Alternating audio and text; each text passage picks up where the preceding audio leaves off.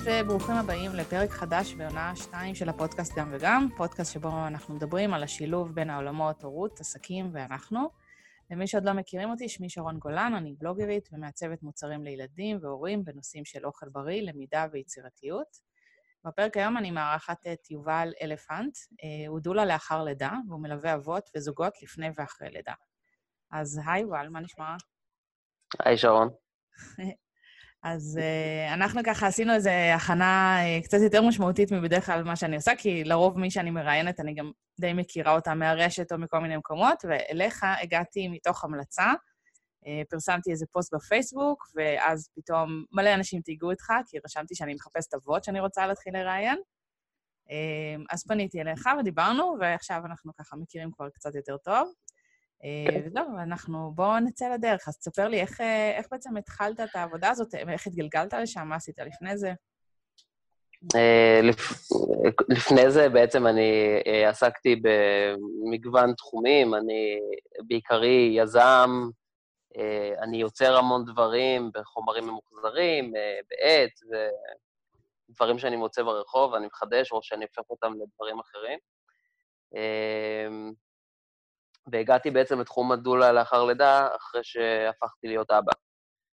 אה, ואת התהליך של להיכנס לתוך התחום הזה אני בעצם מגדיר כבר חצי שנה לפני שזוהר נולדה, אה, כי אז בת הזוג שלי, נורית, אה, למזלי, היא בת הזוג שלי, כן.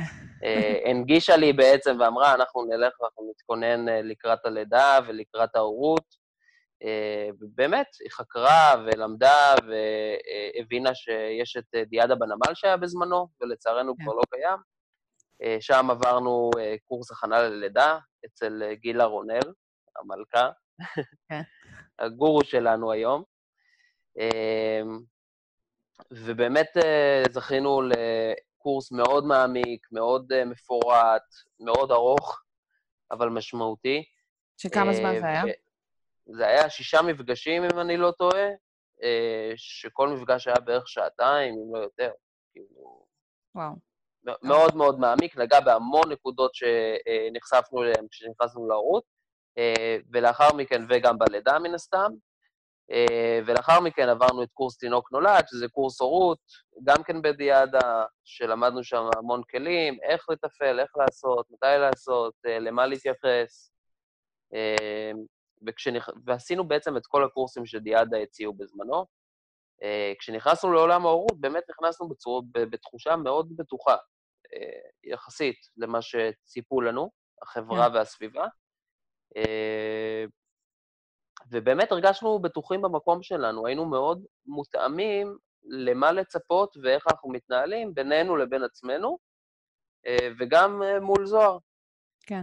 והביטחון הזה שהיה לנו, יכולנו באמת לראות איך הוא משפיע גם על זוהר אה, בהתנהגות שלה, אה, בצורה שבה היא התפתחה ובצורה שבה היא התנהלה, אה, בעקבות הסביבה שאנחנו הענקנו לה. ובאמת זוהר הייתה עלינו נונסטופ, 24-7, עקרון הרצף לחלוטין, עד היום, היא כן. איתנו בבית. שבת כמה היום? היום היא בת שלוש וחצי. מגניב. אמ, ובאמת, היא הייתה איתנו נונסטופ, הלכה איתנו לכל מקום, ברים, מסעדות, אירועים, הכל נמצאת בתוך המנסה, אה, קרובה אלינו, מקבלת את המקסימום מענה לצרכים שאנחנו יכולים להעניק לה. אה, ואנשים התחילו לשאול, להסתכל מסביב ולשאול אותנו, אוקיי, אה, איך זה שאתם כאלו נינוחים ומה מה, מה קורה פה? אה, איפה, איפה כל ה... איפה שאר עוד ארבעה ילדים שלכם? מה, השארתם אותם בבית? כי לצערנו, בחברה שלנו, מה שנתפס ככמות זה, אה, זו האיכות, ואם כן. יש לך ניסיון עם ארבעה ילדים, אז כנראה שאתה יודע מה אתה עושה.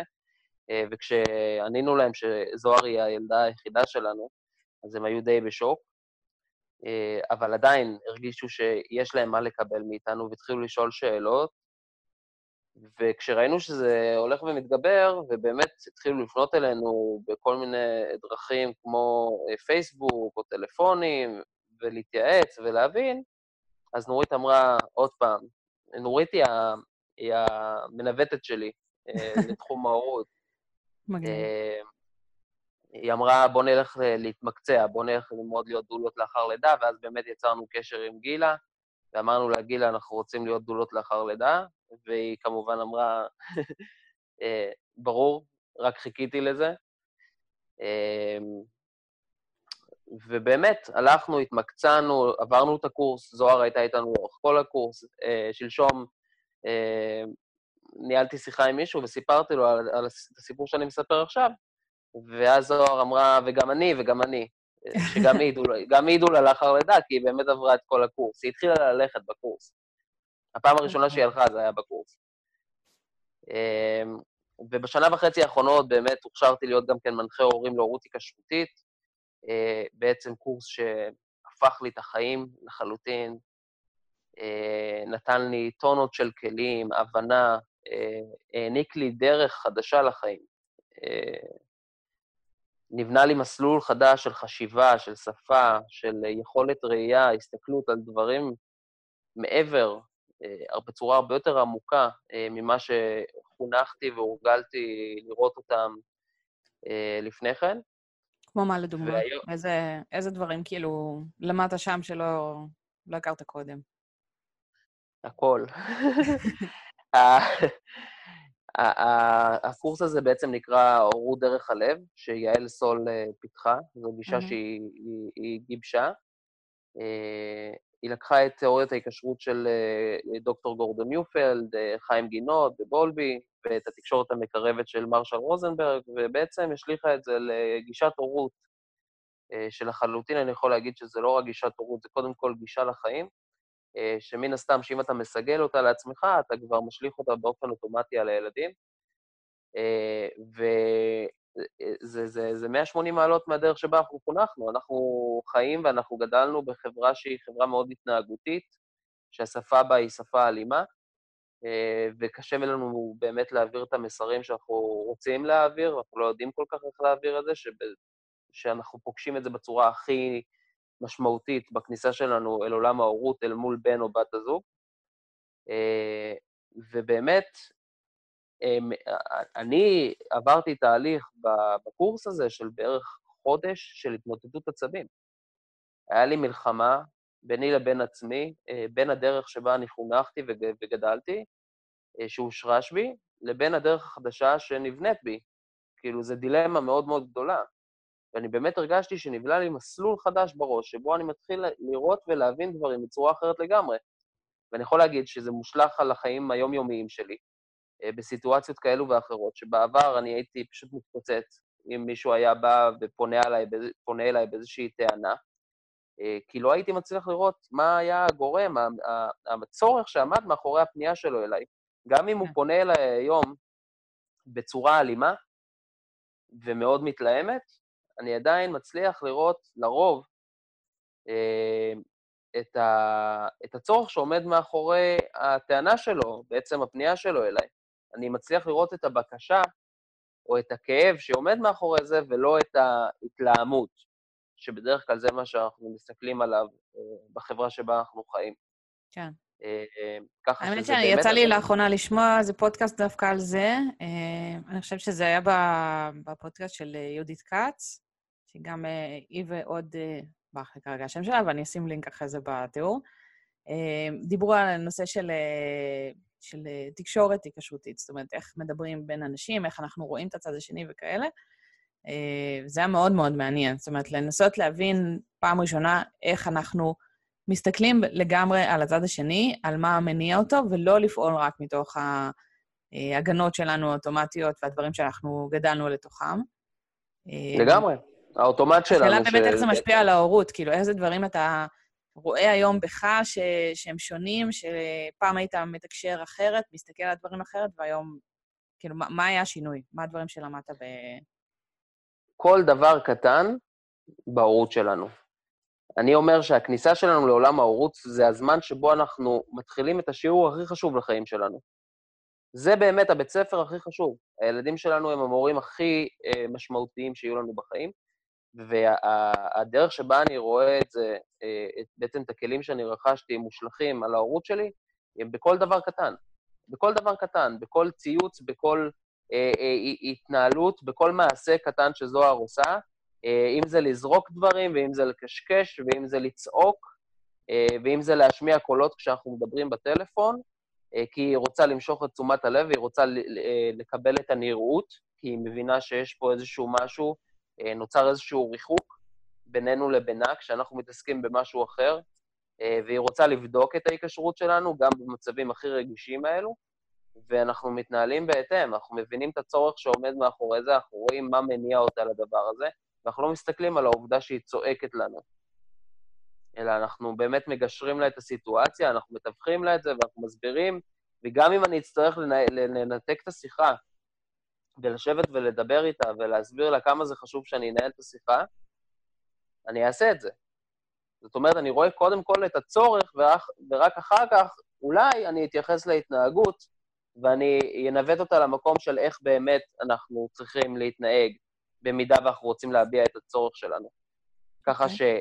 שעצם העובדה שאני מתנהל בצורה הזו, מונע ממני כל כך הרבה טריגרים ותסכולים ביני לבין זוהר, או ביני לבין נורית, באופן, יום, באופן שוטף, זאת אומרת, ביומיומי. ככה שהחיים שלנו הם הרבה יותר רגועים, הרבה יותר אה, אה, נינוחים, כי הם מבוססים צרכים.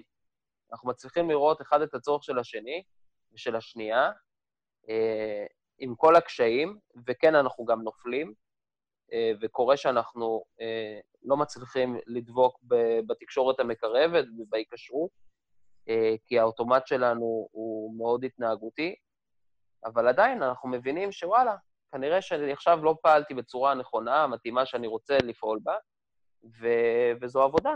אנחנו נמצאים בעבודה תמידית כל הזמן, וזה בסדר ליפול וזה בסדר אה, למעוד, אה, והאוטומט נכנס לפעולה הרבה פעמים. אה, אבל עוד פעם, עצם העובדה שזה נמצא פה, ואתה יודע שכרגע אתה התנהלת בצורה של אתה לא רוצה להתנהל בה, שאתה לא מאמין בה, ואתה יודע שהיא לא נכונה, אה, זו, זו העבודה. ולאט-לאט, זה לא אומר שאתה לא תיפול עוד פעם, אתה תיפול עוד פעם, אבל לאט-לאט, ככל שאתה עושה את העבודה הזו עוד פעם ועוד פעם ועוד פעם, אתה בעצם משריש לעצמך דרך חדשה, והאוטומט שלך בסופו של דבר יהיה המענה אה, שמבוסס לצרכים.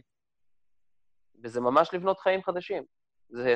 שאלה זה... באמת, מה, מה עם הצרכים שלך? נגיד אתה בשיחה, שיחת טלפון, משהו חשוב מבחינתך. אה, עד איפה אתה קובע את הנקודה שבה אני שם קודם כל את הצרכים שלי, או שאני שם קודם כל את הצרכים של uh, זוהר, או שאני מסתכל על, ה, על הדברים שנייה מהצד ומנסה להבין מה יותר חשוב לי כרגע. אין דבר כזה דבר... מענה לצרכים חד-כיווני. נדיר מאוד שזה יקרה. כן. מענה לצרכים צריך להיות מענה לצרכים הדדי. וזאת אומרת שאם אני מרגיש שאין לזוהר את היכולת לתת לי מענה לצורך, זאת אומרת שאני צריך את השקט ואת הרוגע כרגע לנהל את השיחה, האסטרטגיה שלי תהיה אה, בעצם אה, לתפוס את עצמי ולתפוס מרחק. אם זה ייתן את המענה לצורך שלי לסיים את השיחה בצורה שבה אני רוצה, אני אעשה את זה. ו- ולאחר מכן, אם נורית לא הייתה בסביבה, שבדרך כלל זה כן קורה, אבל יכול לקרות מצב שנורית לא תהיה בסביבה, אני אחזור לזוהר ואני אתן לה מענה לצורך שלה, לנראות שלה, למשמעות שלה. זאת, אני לא אחסוך ממנה את הדבר הזה, אבל אני אתנהל באותו הרגע בדרך שבה זה ייתן מענה לצורך שלי, ויחד עם זאת גם מענה לצורך שלה ברגע שאני אסיים את הדבר הזה. אני לא אתעלם מהצורך שלה. כן. זה, זה יפה לראות את זה. זה... כן. כי זה בעצם משהו שאתה יודע, לפעמים לוקח זמן כהורה, כי הרי אנחנו רגילים עד הנקודה שבה אנחנו הופכים להורים, כולל ההיריון והכול, אה, רגילים בעיקר לדאוג לעצמנו. זאת אומרת, אנחנו ילדים של, נכון. ואנחנו דואגים לעצמנו, ואז ברגע שה... תינוקות נולדים, אה, נוצר איזשהו סוויץ' בראש, ואנחנו אומרים, אוקיי, מהרגע הזה אני אחראי, אחראית לעוד בן אדם ביקום, ואני צריכה לדאוג לה, ואני צריכה לטפל, ואני צריכה לראות מה, מה הדברים שבאמת היא צריכה, ולשים קודם כל את הצרכים האלה לפני הצרכים שלי, כי זה בכל זאת בן אדם קטן ושפחות מבין את העולם ממני. זה יצור הישרדותי, אה, וכן, אנחנו צריכים באמת להתנהל בצורה הזו, והרבה פעמים המענה לצורך של הילדים שלנו, במיוחד בש, בשנתיים הראשונות לחיים שלהם, אה, אם לא השלוש, אה, מחייב אותנו לתת מענה מיידי, או כמה, עד כמה שאנחנו יכולים, לצרכים שלהם, וזה לפעמים ישים אותם מעלינו, וזה בסדר גמור. זאת אומרת, לא מעלינו מבחינת ההיררכיה, אלא מעלינו מבחינת מענה לצרכים. בעצם העובדה שאני נותן קודם כל מענה לצורך שלה, ההפך, זה שם אותי בהיררכיה במקום שמוביל.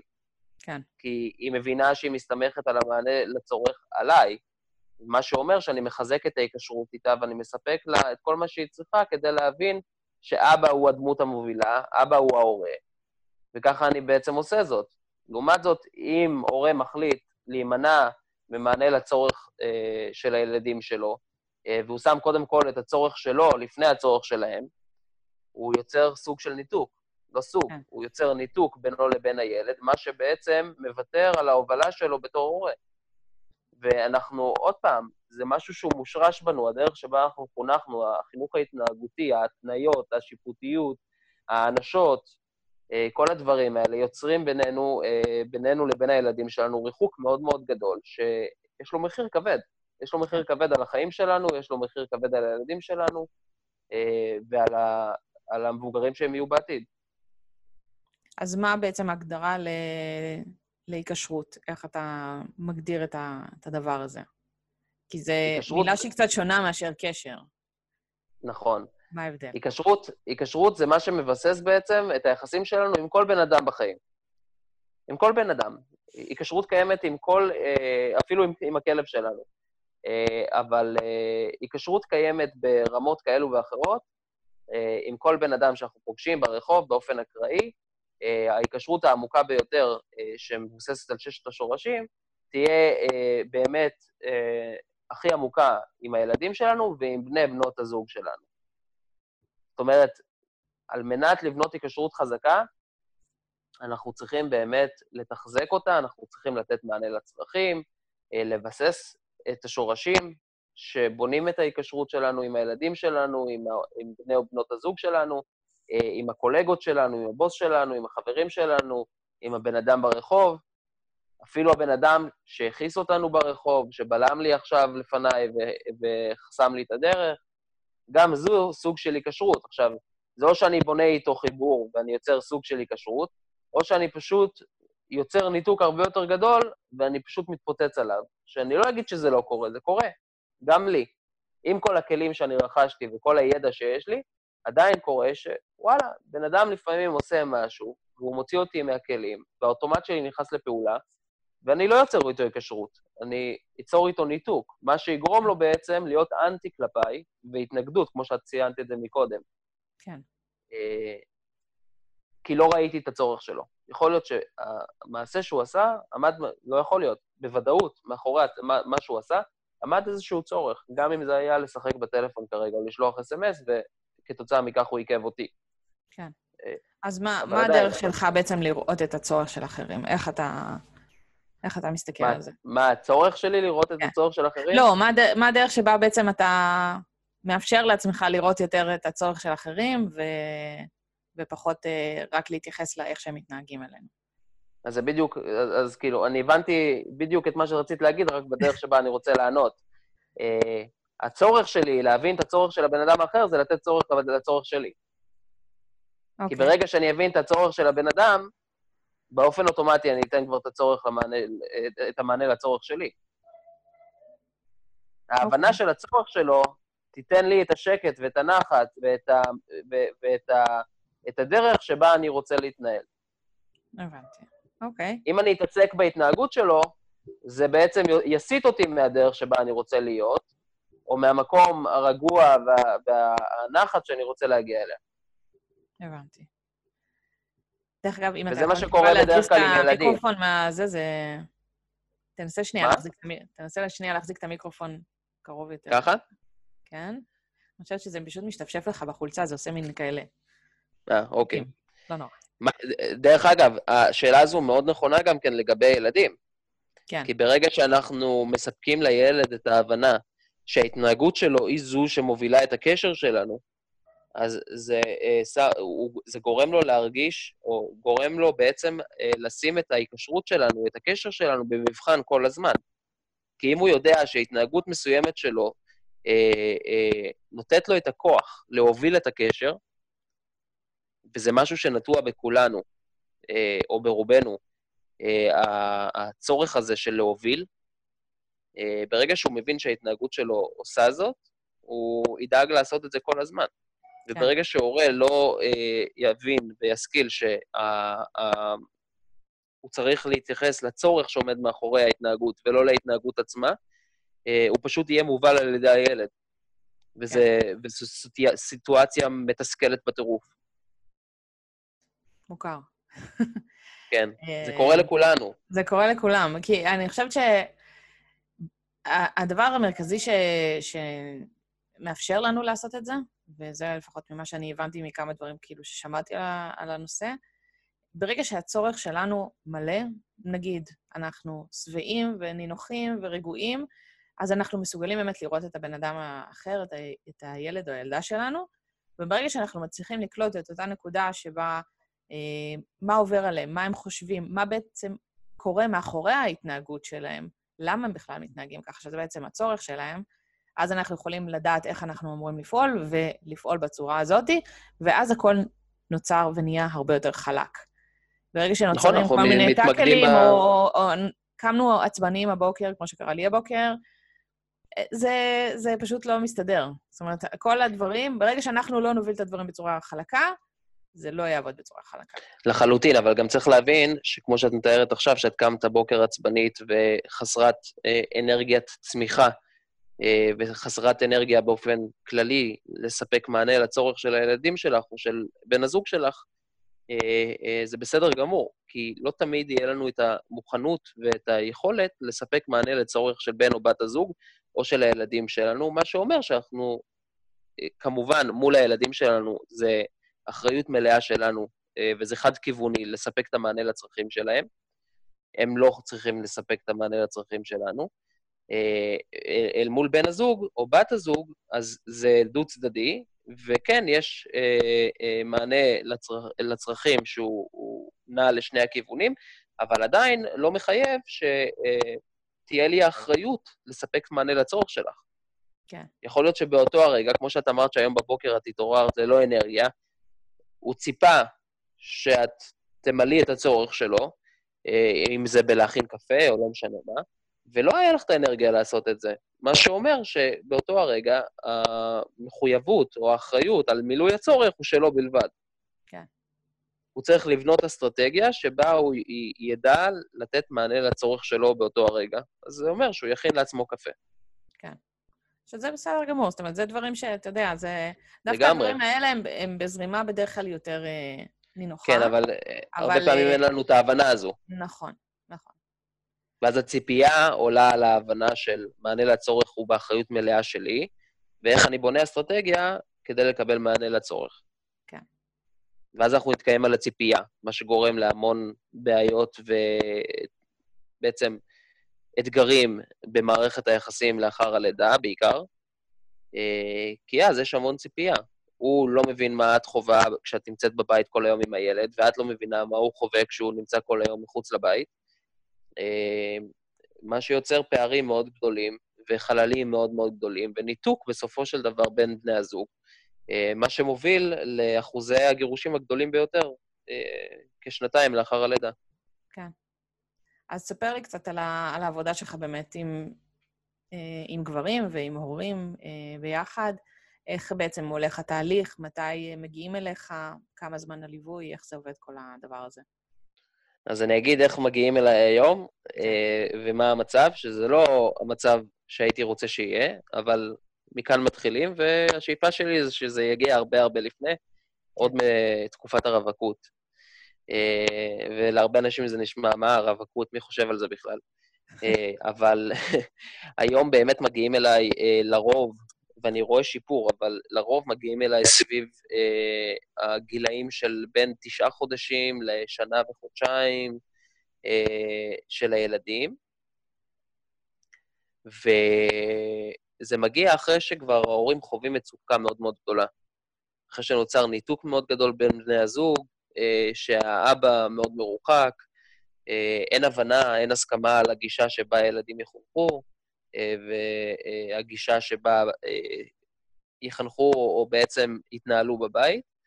אה, והם נמצאים בעצם במצוקה. ומה שאני עושה, אני מגשר ביניהם, אני מביא אותם להבנה הזו שלכל אחד מהם יש אחריות על הצרכים שלו, כמו שדיברנו מקודם, והבנה שגם האחריות הבלעדית על הצרכים של הילדים, או אחריות באופן מוחלט על הילדים, היא שלהם. הרבה פעמים אנחנו רואים הורים מנסים להוריד את האחריות מהילדים ולהשליך אותה על גופים אחרים. כן. אבל uh, חייבת להיות הבנה בחברה שלנו שהאחריות על הילדים היא טוטאלית של ההורים. טוטאלית. אין, אין כאן שום גורם אחר שצריך לקחת אחריות על הילדים שלנו. נכון. השאיפה שלי בסופו של דבר זה באמת להגיע למקום הזה שאני לפחות, אם לא בתקופת הרווקות, אז לפחות uh, בחודשים שלפני הלידה, uh, לפגוש את בני הזוג. זה חייב להיות ביחד. Uh, במהלך הפגישה אני באמת uh, מציין את המקום שממנו האבות מגיעים, גם בהרצאות שלי אני מציין את זה, uh, והן מבוססות על העניין הזה של מאיפה אנחנו, הגברים, uh, בחברה היום, מגיעים, ומה המציאות שאנחנו מגיעים ממנה, uh, שזה בעצם חוסר במודל uh, אבאי, שאנחנו היינו רוצים uh, להיות היום. רוב האבות שלנו הם אבות שהיו מרוכזים אך ורק בעניין אה, מאוד משימתי, פרנסה, אה, להביא אוכל הביתה, אה, כל הדברים האלה. הם לא היו אבות נוכחים, מחוברים רגשית, שמאוד מצפים מאיתנו לעשות את זה ולהיות שם, מאוד מעורבים. לא היה להם say לגבי גישת החינוך שבה אנחנו גדלנו. זאת אומרת, אבא מאוד מרוחק, לרובנו. כן. מי שזכה לאבא מאוד מעורב ונוכח, אה, אני, אני, אני חייב להגיד לו שזו זכות מאוד גדולה, והוא זכה. נכון. אה, גם לרוב אני... פחות יהיה לו בעיות אה, אחרי זה בזוגיות, כי בעצם הוא כבר קיבל איזשהו מודל והוא יודע מה, מה הדרך שבה הוא רוצה לנהוג. ואיך הוא רוצה שהדברים יתנהגו, גם אם זה לא מאה אחוז כמו שאבא שלו, נקודת ההתחלה שלו תהיה... הוא יודע מה כן ומה לא, כן. כן, נקודת ההתחלה שלו תהיה הרבה יותר טובה. כי בעצם הושרשו בו אה, שורשים הרבה יותר חזקים למודל אבאי או מודל של בן זוג, אה, הרבה יותר אה, מקורב ונוכח. כן. אה, אני כן חוויתי אבהות אה, שמעורבת, נוכחת אה, ומחוברת, כי לצערי, מתוך המציאות שבה אנחנו חיינו, ואני גיליתי את המציאות הזו רק כשאבא שלי נפטר כשאני הייתי בן 16, אה, והוא היה בן 50. והמציאות הייתה כזו שאימא שלי אה, חוותה דיכאון לאחר לידה, עם ההיריון של אחותי הבכורה, שהיום היא כבר בת 40. זאת אומרת שאימא שלי מטופלת בבריאות הנפש כבר 40 שנה. אה, וכתוצאה מטיפול לקוי של המערכת, אימא שלי הגיעה למצב שהיא מדיכאון לאחר לידה, שבעיקרו היה צריך להיות מטופל אה, בטיפול רגשי, בליווי תרופתי, אם היה צורך בכלל. אה, והיא הייתה עוברת את זה. אבל בגלל טיפוי לא ראוי, אה, פשוט הרעילו לה את המוח, ככה אני מכנה את זה, וככה אני חושב שזה מה שקרה, אה, והרסו לה את החיים.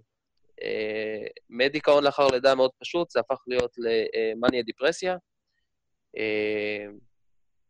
שזה פשוט עצוב. ואני חושב שדווקא אחד הדברים שבאמת מניעים אותי לפעול אה, ולהעניק לאבות את הכלים ואת הידע על מה אימא עוברת, מה האישה, מה, מה, מה בת, בת הזוג שלך עוברת אה, במהלך ההיריון, בתקופת הלידה, בזמן הלידה, אה, הטראומה הנוראית שהיא עוברת מבחינה פיזית ונפשית, והצורך של סביבה תומכת ובריאה להחלמה מלאה לאחר הלידה, מוריד, אני מאמין, לפחות ב-50% את הסיכוי של אותה אישה לחוות דיכאון לאחר לידה.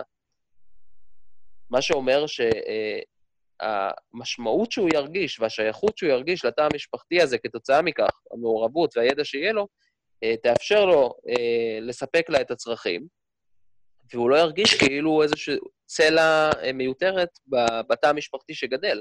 כי הרבה אבות מגיעים למקום כזה שמרגישים שהם מיותרים.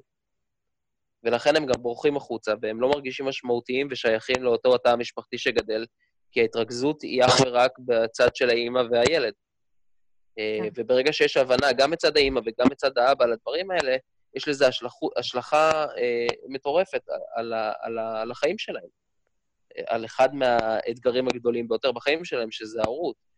אה, כתוצאה מכך הם גם ישמרו על הזוגיות שלהם, והם לא רק שהם ישמרו עליה, ההפך, אני, השאיפה שלי שהכלים שאני אעניק להם יספקו להם את היכולת לחזק ולהיות הרבה יותר מאוחדים ממה שהם היו כשהם היו רווקים. כן, לגמרי. כי זה, זה גם, אתה יודע, זה משהו שקשה מאוד, אני חושבת, אה, לדבר עליו, כי זה נובע מ, מצרכים, מדברים שאנחנו חווינו בתור ילדים. אה, מהתרבות או החברה שאנחנו חיים בה. נכון. אה, כן? וגם איך שבעצם, כמו שאתה אומר, איך שהחברה מגיבה אלינו בתור הורים, ההנחיות שאנחנו מקבלים מהסביבה, מטיפת חלב, מהסבא וסבתא, מכל הסביבה התומכת. אה, לא תמיד זה הנחיות שתואמות את הדרך שאנחנו רוצים ללכת, מן הסתם. לפעמים היא לא תומכת, לפעמים היא גם גורעת מאיתנו. נכון. ובאמת אחד הדברים המרכזיים שאני מנסה להעביר לזוגות זה, אתם בונים את התא המשפחתי שהוא שלכם. זה לא משנה מה הסבתא, הדודה, השכנה, האמא, החברה הכי טובה שלך, או החבר הכי טוב שלך, עשו או עושים או התנהלו בדרך מסוימת, זה לא אומר שאתה צריך להתנהל בצורה הזו.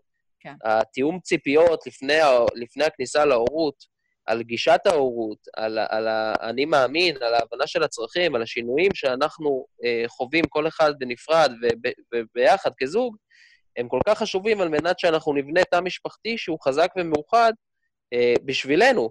וברגע שאנחנו נעשה את הדבר הזה, ברגע שאנחנו נטפח את היחסים בינינו ונבין שאנחנו שם אחד בשביל השנייה והשנייה ואחת בשביל השני, אה, אנחנו בעצם אה, נימנע מכל ההסחות דעת האלו, אנחנו נצליח לסנן את כל הרעשים שהם מטורפים. בחברה שאנחנו חיים בה היום, הפייסבוק, השכנים, הסבא שעובר ברחוב, כן. כולם, ברגע שאנחנו נבין את הדברים האלה, אף אחד לא יבוא ו- ויערער בכלל את הדרך שבה אנחנו בחרנו לחיות. ובסופו של דבר, אם אתם בוחרים לחיות ביחד, ואתם נכנסים לשותפות הכי חשובה בחיים, שזו אה, ההורות, אה, כ- כזוג שמבין לקראת מה הוא הולך, ולאיפה אה, אתם מכוונים, אתם פשוט תזכו. נכון. אתם תזכו, וברגע שאתם תזכו, הילדים יזכו. אתם בחיים לא תוכלו לבוא ולסגל לעצמכם דרך של תקשורת מקרבת או הורות היקשרותית אה, אה, אל מול הילדים, אם זה לא קורה ביניכם. לגמרי. זה לא יהיה. אני חושבת שזה גם משהו ש... אתה יודע, ברגע שה... זה משהו שככה עלה לי עכשיו. יש אה, אחת ה... שיילי שלנו, אחת מהתאומות, אז גם היא קלטה אותנו, יש הרבה מצבים שאנחנו באמת בסנכרון די טוב, מלא. והיא ככה קלטה את זה איזה פעם אחת, שככה ממש עבדנו בשיתוף פעולה, לא יודעת מה, או קיפלנו כביסה, לא יודעת מה זה היה. ואז היא אמרה איזה משהו, היא כנראה שמעה את זה בגן, אה, שאנחנו ממש עובדים אה, בשיתוף פעולה, משהו כזה.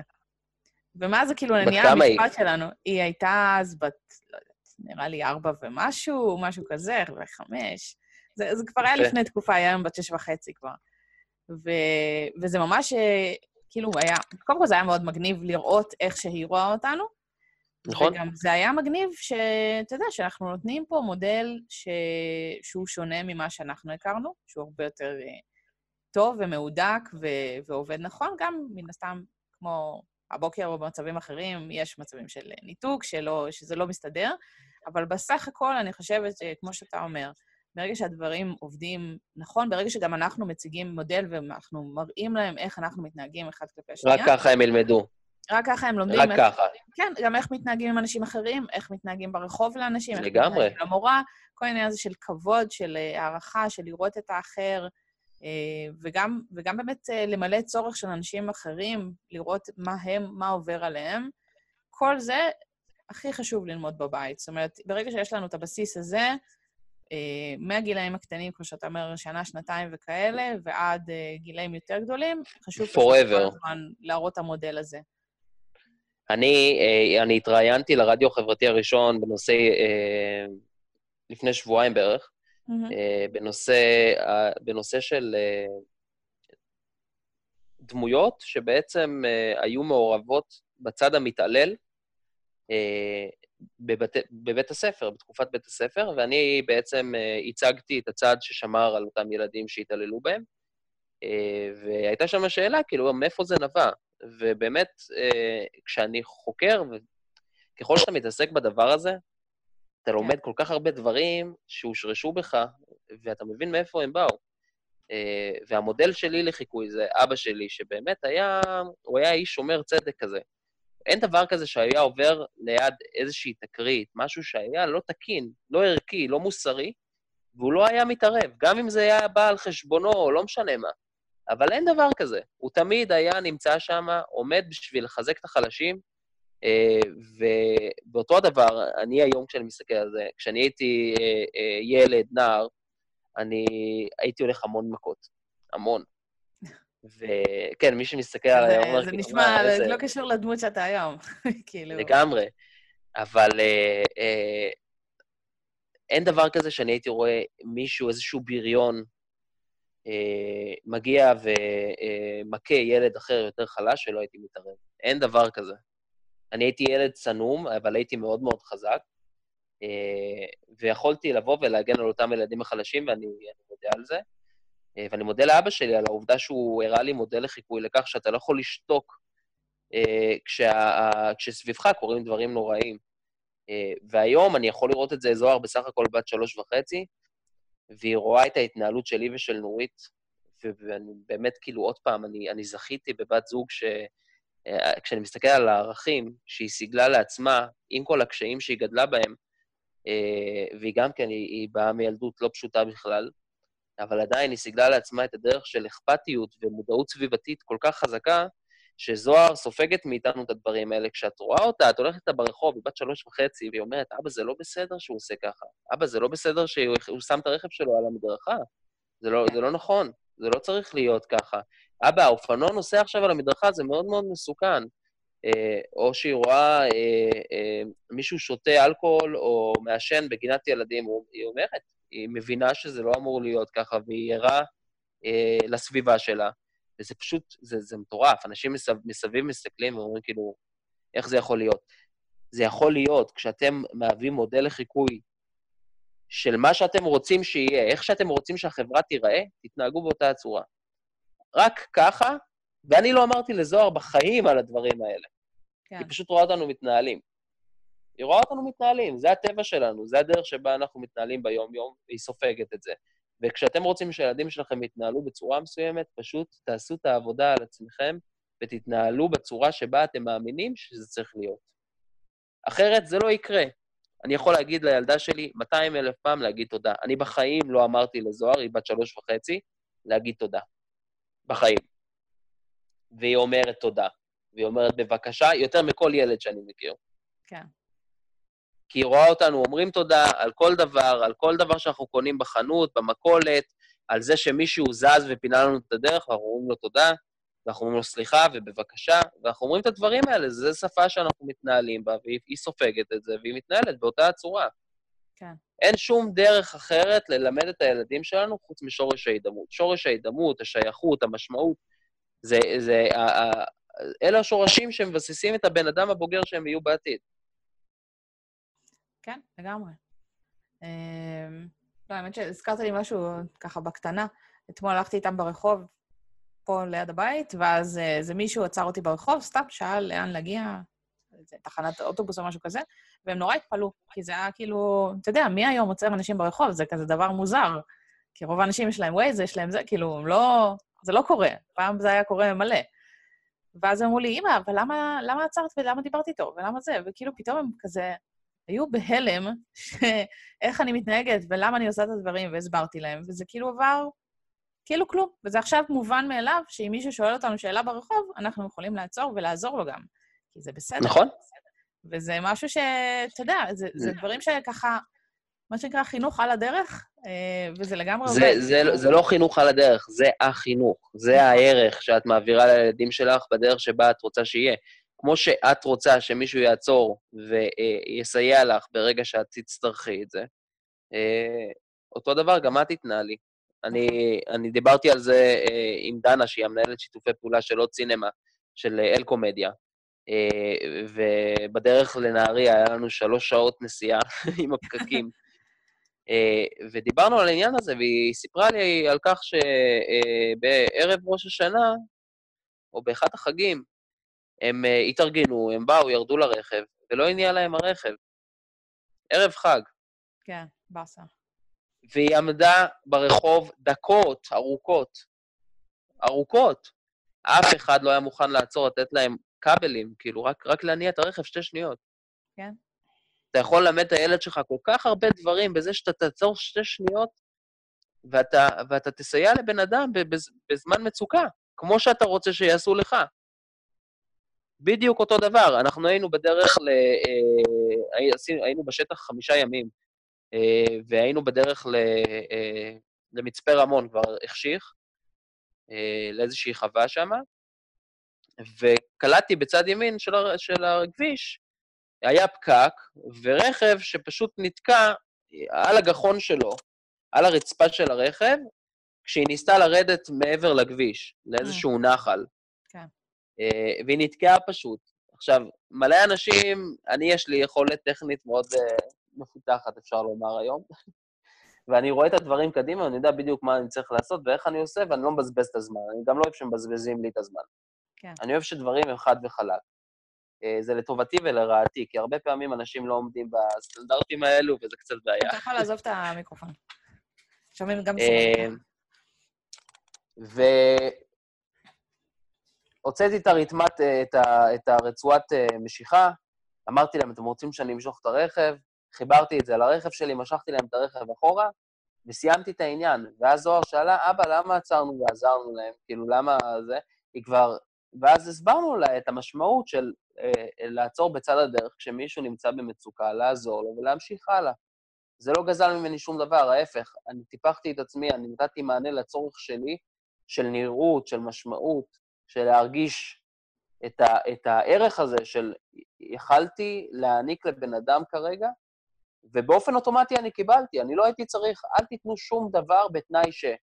נכון. תמיד כשאתם מעניקים למישהו, במיוחד לילדים שלכם, במיוחד לבן או בת הזוג, תדעו שזה חוזר אליכם. בחיים אל תתנו את זה ב... הרבה פעמים אני שומע את האבות שאני פוגש, שהם אומרים, כאילו, אני אעשה ככה וככה, זה, זה, אני ארשום את זה בחשבון, כי אז היא תהיה חייבת לי. כן. או, או שזה ההפך, דרך אגב, זה גם קורה מצד האישה. אני אסדר, אני אכין, אני אבשל, אני לא משנה מה, אוקיי? ואז הוא יהיה חייב לי. אתם לא צריכים לנהל יחסים בצורה הזו. אה, פנקסנות זה משהו ש... אני חושבת שזה אבל נורא מושרש בחברה שלנו, נכון. ההתנהלות הזאת, וזה גם... אני לא חושבת שזה נובע מהאנשים עצמם, כמו שזה נובע מהשינוי בסדר הכוחות אה, שנוצר בדור שלנו. שבדור שפעם באמת הייתה את ההפרדה ברוב המקרים, הגבר נכון. יוצא לעבוד, או גם האישה. הסטטוס ו... היה מאוד מאוד מאוד הסטטוס היה מאוד ברור, מי מנהל מה, והייתה חלוקת תפקידים מאוד מאוד ברורה. היום החלוקת תפקידים קצת אה, התבלבלה לה, ונוצר... לא התבלבלה, היא מתערבבת, כאילו, זה בסדר. כן, היא מתערבבת, והיא כאילו נוצר מצב כזה שאף אחד לא בטוח מה התפקיד שלו ואיפה הגבולות גזרה, ויכול להיות שגם אין, אין תפקיד שהוא רק של מישהו אחד. זאת אומרת, זה שניים שממלאים את התפקיד. או הפחד. נכון. או הפחד של לשחרר את הדבר הזה של מי לובש את התחתונים בבית, של עניין הפרנסה, מה, היא מרוויחה יותר ממני? או עניין הגיש, גישת החינוך בבית שדיברנו עליה מקודם. לא מעט אימהות מפחדות לשחרר את המקום הזה, היחידי שהיה להם וטו עליו אה, במשך דורות. אה, פתאום, כאילו, מה, הוא יגיד לי איך לגדל או לחנך את הילדים שלי? את שוכחת שזה לא שלך, זה שלכם. נכון. והרבה פעמים זה מכניס את, ה, את, ה, אה, את, את בני הזוג למקום מאוד מאוד בעייתי, כי הוא מרגיש שלא נותנים לו את המקום שלו. אבל מצד שני, גם מצפים ממנו לכל כך הרבה דברים. כאילו, אני מאוד רוצה שאתה תהיה מחובר, מעורב ונוכח, אבל עד פה. כן. גישת החינוך שלי, וזה לא נכון. צריך להיות תיאום ציפיות, צריך להיות, אה, אה, לנהל דיון לגבי הדרך שבה אתם מאמינים. בסופו של דבר, אני אומר, המטרה הסופית היא משותפת לשניכם. אתם שניכם רוצים שהילדים שלכם יהיו בריאים, שהם יצליחו, שהם יגשימו את עצמם, אתם רק בסך הכל צריכים לספק להם את הבסיס, צריך, צריך לספק להם את הסביבה הבריאה להתפתחות התקינה, להיות מי שהם. לגמרי. אז ספר לי קצת על ה... כאילו, אנחנו דיברנו על מה אתה עושה, פחות דיברנו על איך אתה עושה את זה, מה בעצם השירותים השונים שאתה מציע, לאיזה קהל אה, אתה פונה כרגע, איך אתה עובד מבחינה שיווקית. אני בדרך כלל כאילו, אתה יודע, נוגעת קצת בנושא של ההורות, והרבה בנושא של השיווק והעסק, ואני מרגישה שבפרק היום אנחנו עשינו ככה shifting אה, ממש מגניב, ודרך אגב, אני חייבת להגיד לך משהו, שאני שמתי לב לזה ככה בפרקים האחרונים, יוצא לי בעונה הזאת, עונה שעברה היה גבר אחד שהתארח מתוך 15 פרקים, העונה הזאת יש רוב גברי, שזה מגניב. מעולה. וגם עוד יותר מגניב אותי, כי אני, אתה יודע, אנחנו מקליטים את זה, אז גם יש וידאו, ואני רואה תמיד את הצד השני, ויש את הרגע הזה שבו הבן אדם מדבר על הבת הזוג שלו, ואז נוצר איזשהו חיוך. זה מקסים אותי, אני חושבת שזה אחד הדברים הכי כיפים שיצא לי לעשות, כאילו... כי זה ברור, אתה יודע, כשאני מסתכלת על נשים אחרות, אז זה ברור לי שהן אוהבות וזה, אבל לראות את הצד השני, איך שהוא חושב, איך שהוא תופס את הדברים, זה לא דבר כל כך מובן מאליו, וגם זה דבר שאני חושבת שלא מספיק מדובר עליו בכלל בתקשורת שאנחנו חווים. כאילו, פחות... לגמרי, זה עוד פעם המקום. כן. מצפים, אה, אתה יודע, ש, שהם יבואו, יעשו את הדברים וזה, ויש את כל הקבוצות של אה, מה מצחיק, שאני מאוד נהנית מהם, מהבדיחות שם, אבל יש דברים, כאילו, אני אצא קצת צחית פה, אבל יש דברים שאתה יודע, צריך, לה...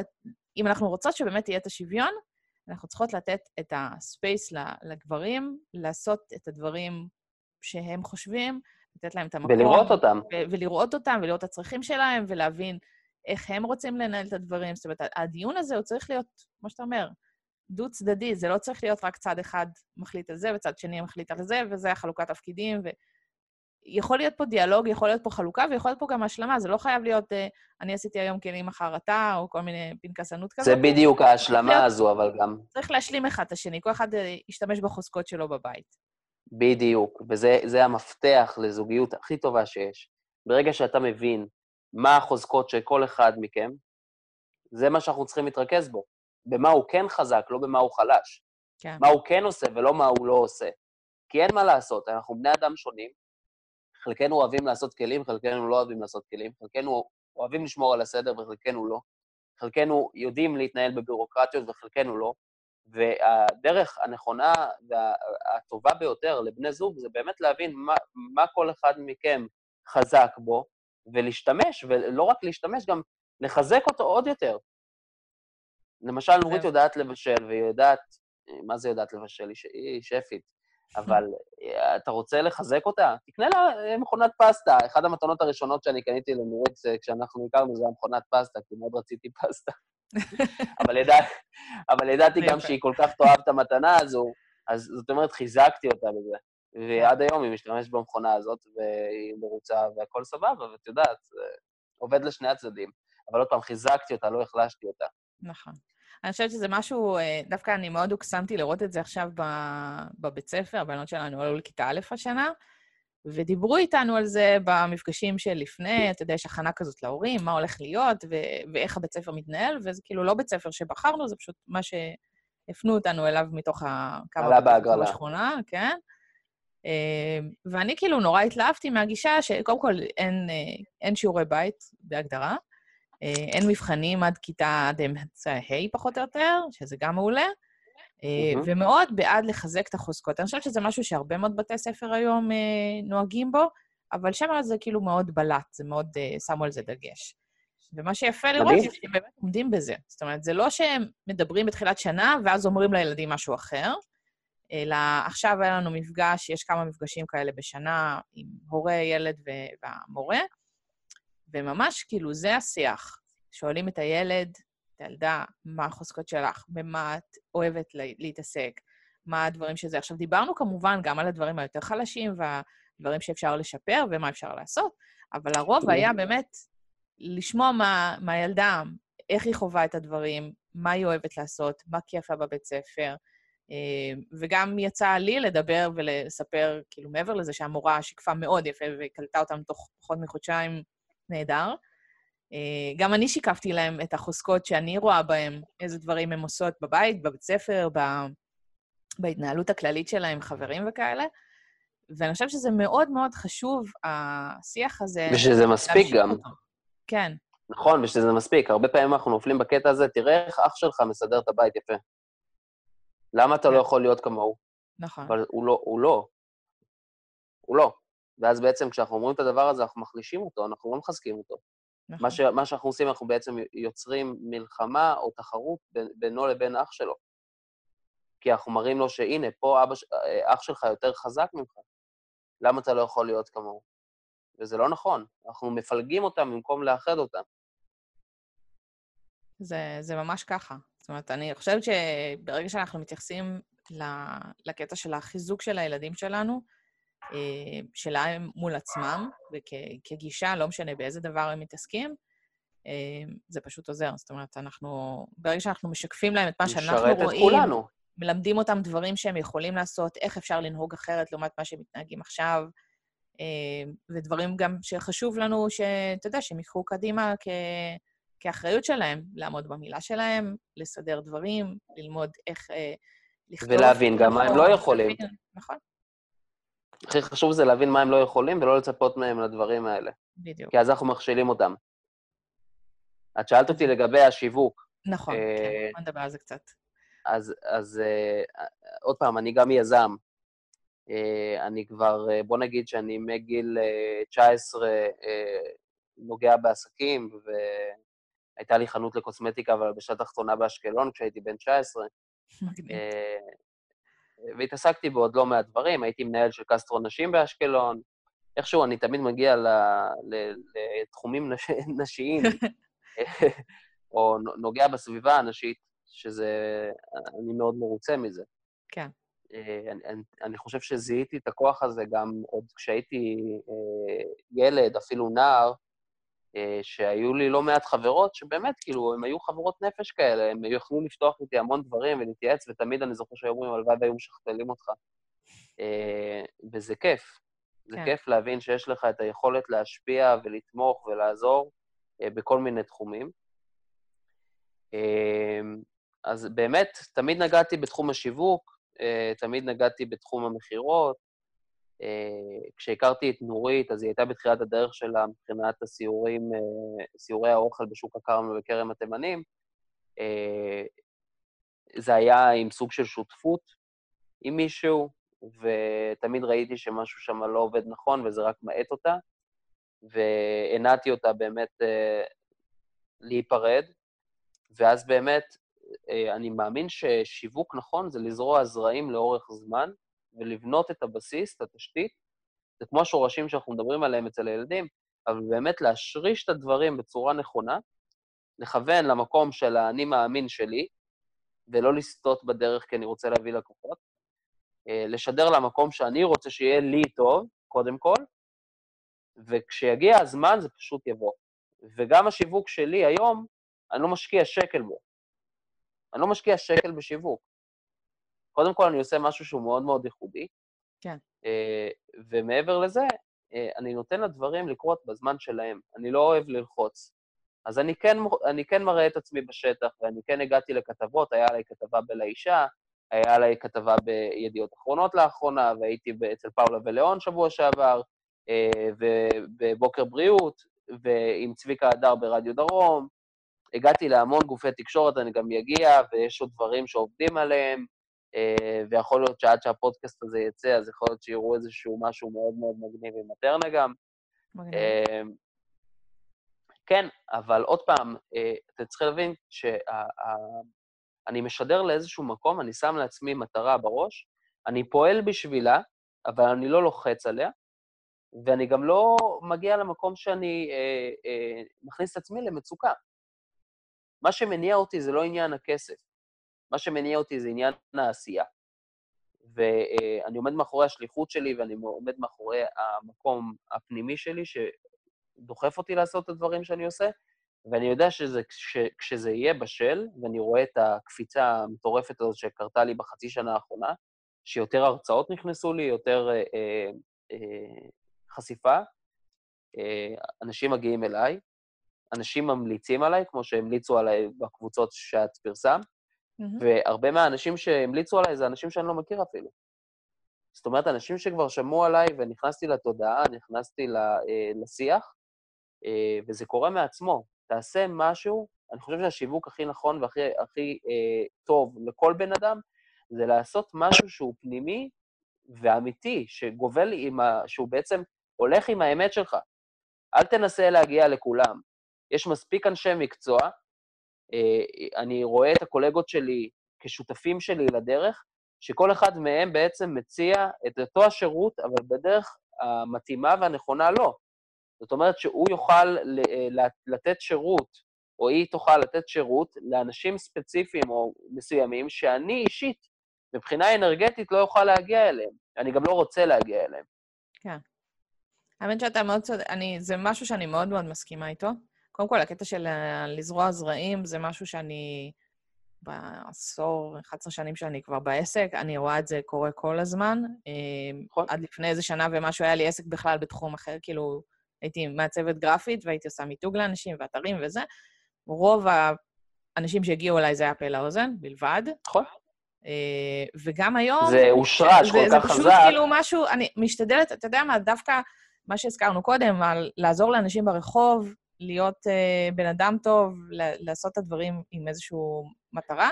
אני חושבת שכל זה... תעניק ממה שיש לך. ממש, כן, זה כאילו, אתה, אתה זורע זרעים, גם אם זה לא קשור בתחום שאתה עובד בו, גם אם זה עשית משהו, ענית למישהו באיזה קבוצת פייסבוק על משהו אחר לגמרי, זה הכל טיפות, טיפות, טיפות, וזה בסוף מצטבר לגשם מאוד מאוד uh, גדול של, uh, של דברים.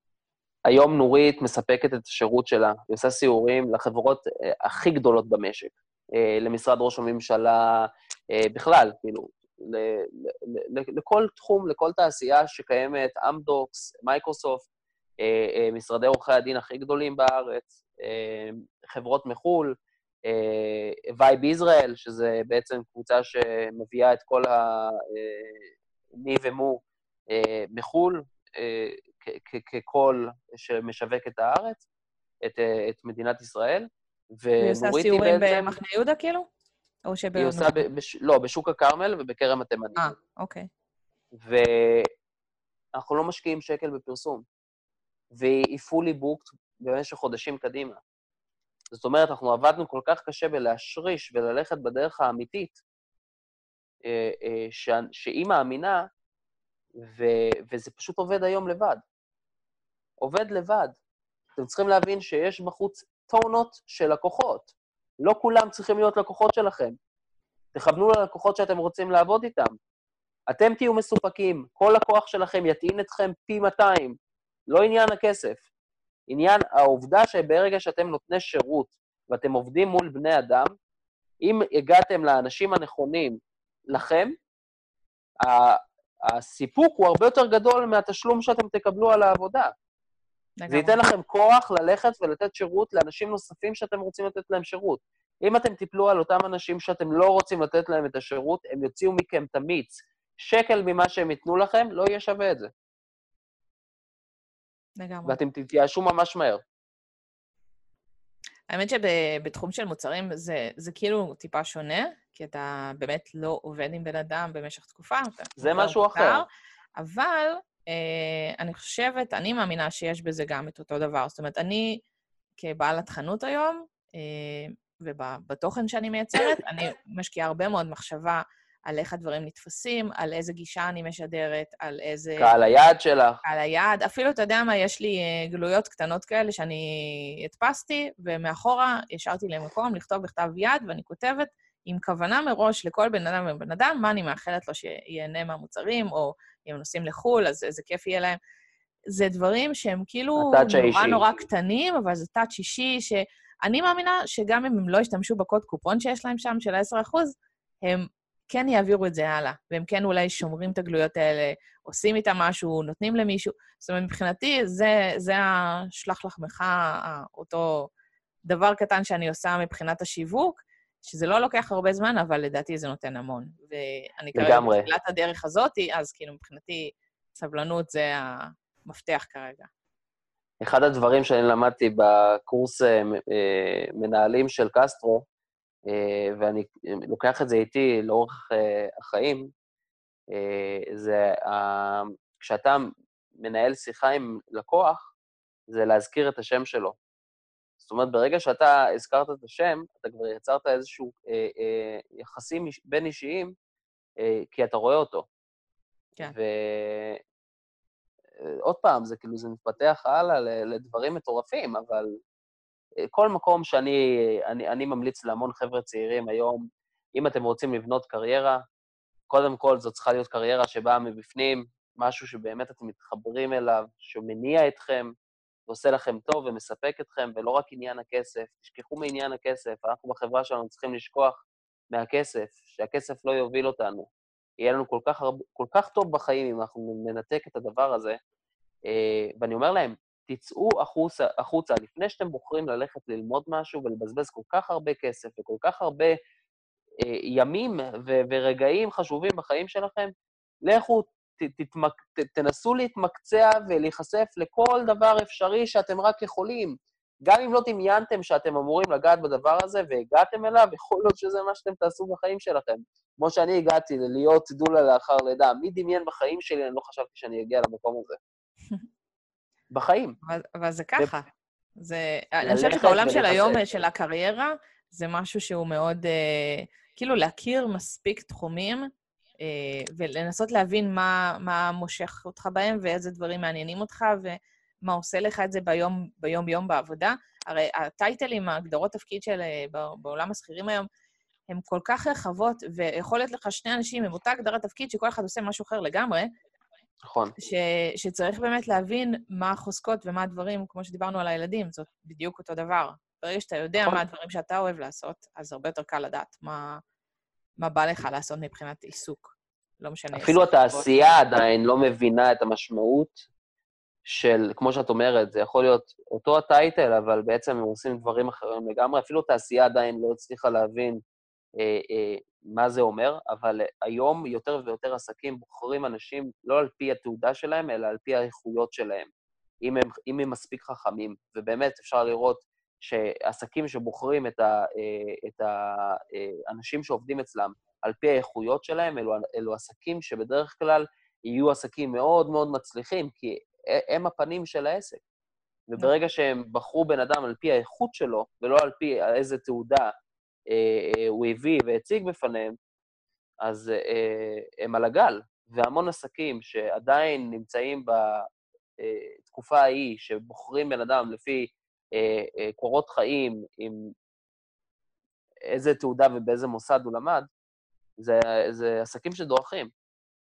האמת ששמעתי השבוע, אני חושבת זה היה, יש פודקאסט שאני מאוד אוהבת, שנקרא חצי שעה של השראה, אה, והוא אירח שם את המנכ"ל של פרוקטר גמבל אה, בישראל, והוא אמר שבחברה עצמה, אה, הוא מנהל כל מיני, הוא כאילו, הוא מראיין כל מיני מנכ"לים של כל מיני חברות ומנהלי שיווק, ואנשים מאוד מאוד בכירים. והוא אמר, דווקא מאוד אהבתי את זה, שהם בחברה, קודם כל מקדמים אנשים, הוא הגיע להיות מנכ"ל אחרי, אני חושבת, איזה 20 שנה בחברה, ומקדמים אנשים מבפנים, ומה שהם אה, בוחרים, באמת, כמו שאתה אמרת עכשיו, הם מגייסים אנשים לפי התכונות שלהם ולפי ההתאמה של התכונות שלהם לתרבות הארגונית שלהם, ופחות לפי הטייטל, מה שהם עשו קודם, מה שזה, אלא באמת לפי התחומי העניין שלהם, החוזקות שלהם, הדברים שהם משדרים החוצה, אה, פידבקים שהם מקבלים מאחרים, דברים כאלה, זה באמת... נכון, אה, האנרגיה, האנרגיה שלהם. כן.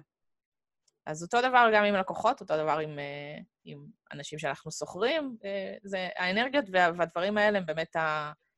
מה שעושה לנו את זה בתור בני אדם, וזה ככה די קדום, הדבר הזה. אנחנו רק עכשיו מתחילים, בגלל שהשיח הזה הולך... מזה. זה, כן, כאילו זה פתאום הולך ונפתח, ואנשים יותר מבינים שמה שהיה פעם בתרבות התעשייתית, שהיית לוקח בן אדם... כבר לא. פס ייצור, אין, זה לא...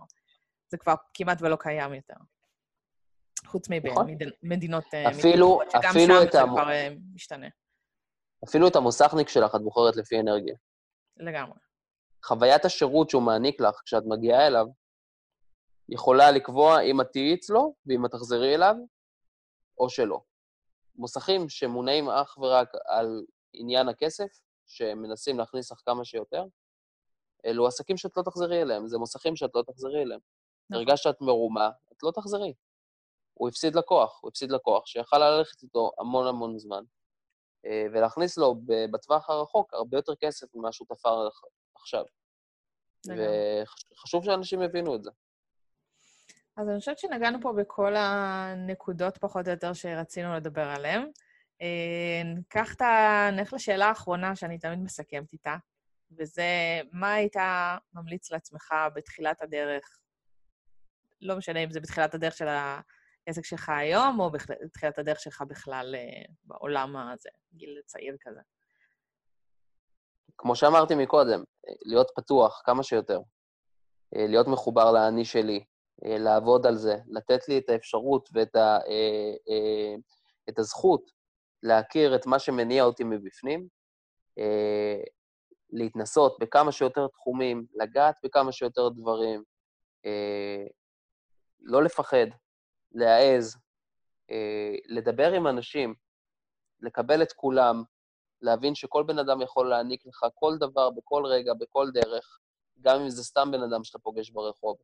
Uh, הרעיונות הכי טובים שלך יכולים להיות ענקיים uh, רק משיחה קטנה עם מישהו באוטובוס, uh, והוא יכול לתת לך את הפתרון, ככה כדרך אגב, ופשוט להיות נכונים לקבל. אחד הדברים הכי חשובים שאנחנו צריכים ללמוד בחברה שלנו זה לקבל. יש סביבנו את כל מה שאנחנו צריכים, הכל. העולם הזה נותן לנו שפע, אנחנו רק צריכים להיות מוכנים לקבל. וברגע שאתה חושב שפע, אתה מקבל שפע, כי אתה פתוח לקבל אותו, ואתה רואה אותו, ואתה לא עסוק בלשרוד, אה, ואתה לא עסוק בלהילחם ולרדוף אחרי כל מיני דברים, שיכול להיות שזה לא הדברים שאתה צריך. אה, להיות פתוח, זה הכל. מדהים. אז בוא תספר לנו ככה בקצרה איפה אפשר למצוא אותך ברשת, באיזה מקומות. כמובן שיהיו לינקים גם ב... בתיאור של הפוסט הזה, של הפודקאסט, אבל uh, בכל זאת אין לנו ככה כמה נקודות. אז uh, כמובן אפשר למצוא אותי בדף שלי, שזה יובל אלפנט דולה לאחר לידה, uh, מנחה הורים uh, להורות היקשרותית, uh, ובטלפון uh, שלי, מן הסתם. כן. uh, באינסטגרם אתם יכולים להיחשף לחיים שלי uh, ולראות uh, איך אנחנו בעצם חיים ומהי דרך החיים שלנו. אה, ומה אנחנו עושים? אני מבטיח לכם שתראו המון דברים מעניינים, המון יצירות, המון צבעים, וזהו. כמובן שמגיעים אליי המון דרך נורית, אבל כן. אז בכיף, אנחנו נשים אולי גם לינק לעסק שלה, כי מן הסתם זה, זה היא, בית היא אחד. המשמעות, היא המשמעות, לגמרי. אה, ופשוט לרשום יובל אלפנט בכל מקום, כי כנראה שאני אהיה היחיד אה, כן. ששמו זה יובל אלפנט. אה, חוץ מילדה קטנה, שנראה לי שמדי פעם צצה לי בחיפוש, אבל אתם לא תטעו, מן הסתם. כן. כן. מגניב, יופי. אז זה היה ממש ממש כיף לארח אותך, ותודה רבה. גם לי. וזהו, ואנחנו נשתמע בפרק הבא.